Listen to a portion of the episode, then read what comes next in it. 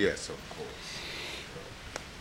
Ambassador Hepburn, you've spent many, many years in the diplomatic world dealing with problems and uh, the world around us.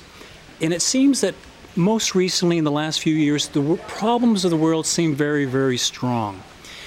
And we tend to get fixated on the outer problems and maybe not on the good things and the positive things that are happening. Is that something that you're, you have some advice about how we can be concentrated and focused on the positive things in the world and not be upset and disturbed by the outer things? I, you know, there are many answers to this question, but I, I feel strongly that we spend a lot of time talking about the the bad things that are happening in our lives instead of talking about the good things. You remembered yesterday we had a, a, call for somebody to come up and say something good. And people were searching all over. They couldn't find anything really that they wanted to say because the bad things are so into their uh, psyche and all they want to do is to talk about the bad things that are happening. I'm not saying that you should push these things into the background. You need to have them in the foreground so people know that there are good things and evil things in the world. But I feel that if we make up our minds to what you're doing here, for example, with this meditation group, is the answer to all of the problems that we have. Because, I, as I said yesterday, I am very impressed with the fact that, you know, you're so dedicated to, to this. And that's what you have to be. You can't concentrate a great deal on the evil that's happening in the world. It's not going to stop. You have to continue doing what you're doing that's very good. And in that way, you're going to counter the, the evil that's happening. Do you see over the course of your diplomatic and, and uh, service to the countries around the world that we have made progress, or is that something that is something that can't be judged, can't be measured, that the world is making progress, it's becoming more peaceful, or, or something evolving in a very positive way? Can we see that? Can we yeah. judge that? Uh, well, I don't think it's possible for us to determine the degree of uh, progress that we've made in achieving peace. I, I feel that we have to look at this step by step. If, for example, something is happening here today, and you try to do something about it, I continue. I can. I believe that that is the answer to what we have.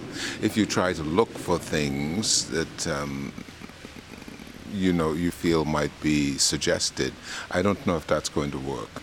Uh, peace I, I, I, told her some time ago, peace, is, I asked a little girl, what is peace? And she said, peace is when I'm fighting with my sister. And that to me, that to me made a great deal of sense, you know, because once you've got this thing out of you, you have communicated it in another way. And by that way, you, you, you feel that you're ready to go on to the next step. So that sometimes we use the wrong kind of yardsticks for observing the world around us that a conflict may be not just a bad thing, but it is a positive thing because it, an evolution or a peace will come out of this or definitely, new. Definitely, I agree with that point of view, and I feel that we have to continue.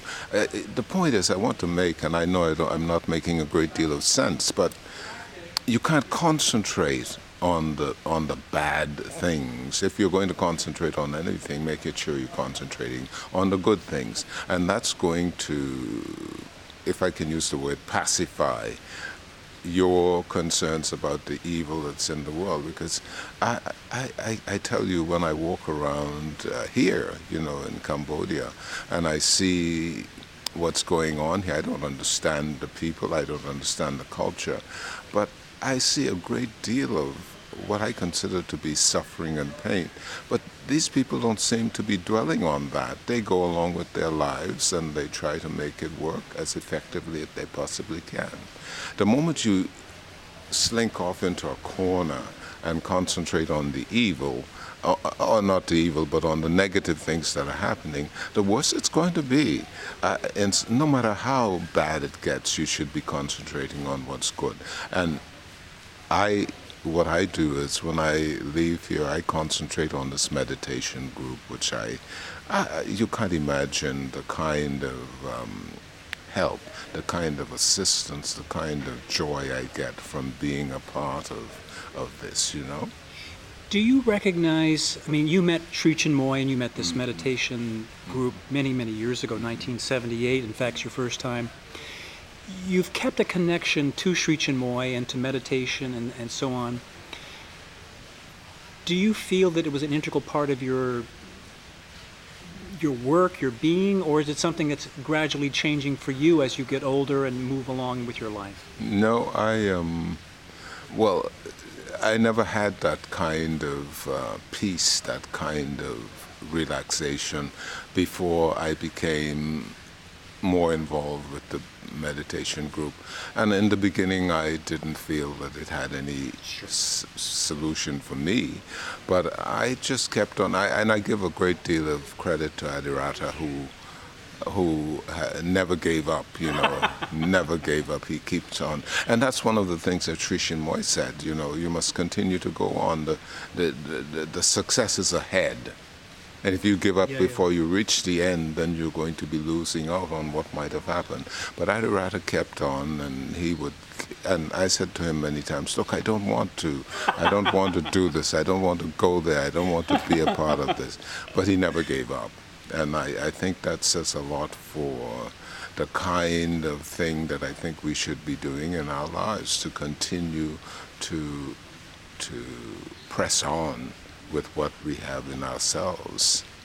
Do you have? Um, sorry, I'm just looking at the time. No, no, no, that's okay. Do, do you have personal recollections about Sri Chinmoy that have kind of inspired you over time, or you had a relationship such that you, you were so comfortable with him that you know everything kind of just felt so natural? But there were some moments. it. That, you put your finger. That's what I was going to say. I, I don't. There isn't anything that I can pick out. I mean, it just seemed when I met him uh, and uh, and I started to talk with him, I just felt that, you know, this is success in in in a way. I don't need to single out any one particular time that he is. In fact, it, it amazes me as to how he has been able to do so many different things, you know, with his life, and he felt so comfortable with it, and that emanated from him. You know, it made it, it made you feel that you were a part of this. Uh, my my concern is always when I leave, whether or not I'm going to have this thing continuing with me. You see? For sure. Many people would think that as we get older, we reduce our footprint in the world, but it seems that in some ways his philosophy of never giving up or never retiring, that even now you're looking at new projects, new ways of touching the world in positive ways and influencing society or your own your own country or mm-hmm. perhaps the world around you. That there is no holiday, there's no retirement. No, of course there isn't, and and that's the whole point. I, I think if you're talking about peace or continuing in whatever else you do, if you give up by thinking, well, I've accomplished what I've been trying to work to save, then that's the that's the, the the wrong way to look at it. I think you should continue to build on whatever it is, and peace is not. Um, in the Bible it says Christ said, "I didn't come to bring peace. I came to, to, to show enmity, so that you're struggling with each other, and in this way you might be able to work out something that would give you the kind of peace and relaxation that you need. Once you stop, then you have um, defeated the purpose. One last question, and, and there may not be a simple answer for that. Is there a goal for you, for your work, for your inner life, that you're still, you see ahead of you that you're aiming to try and attain? I try not to set uh, a benchmark. You know, my goal is to continue to do what I am doing and to see how much benefit I can get out of it for others, not for me. But it's very difficult when uh, you look at what's happening around you and uh, you're faced with so many trials and tribulations. You wonder, what in the world am I doing this for? You know, I might as well just give up. But that's when you fight. That's when you fight. That's when you continue to move on. And um, in this work that I'm trying to do in setting up uh, what what is called uh, an, institute for international relations. That's all I wanted to do. I want to bring people together, and this is what I think this group is doing.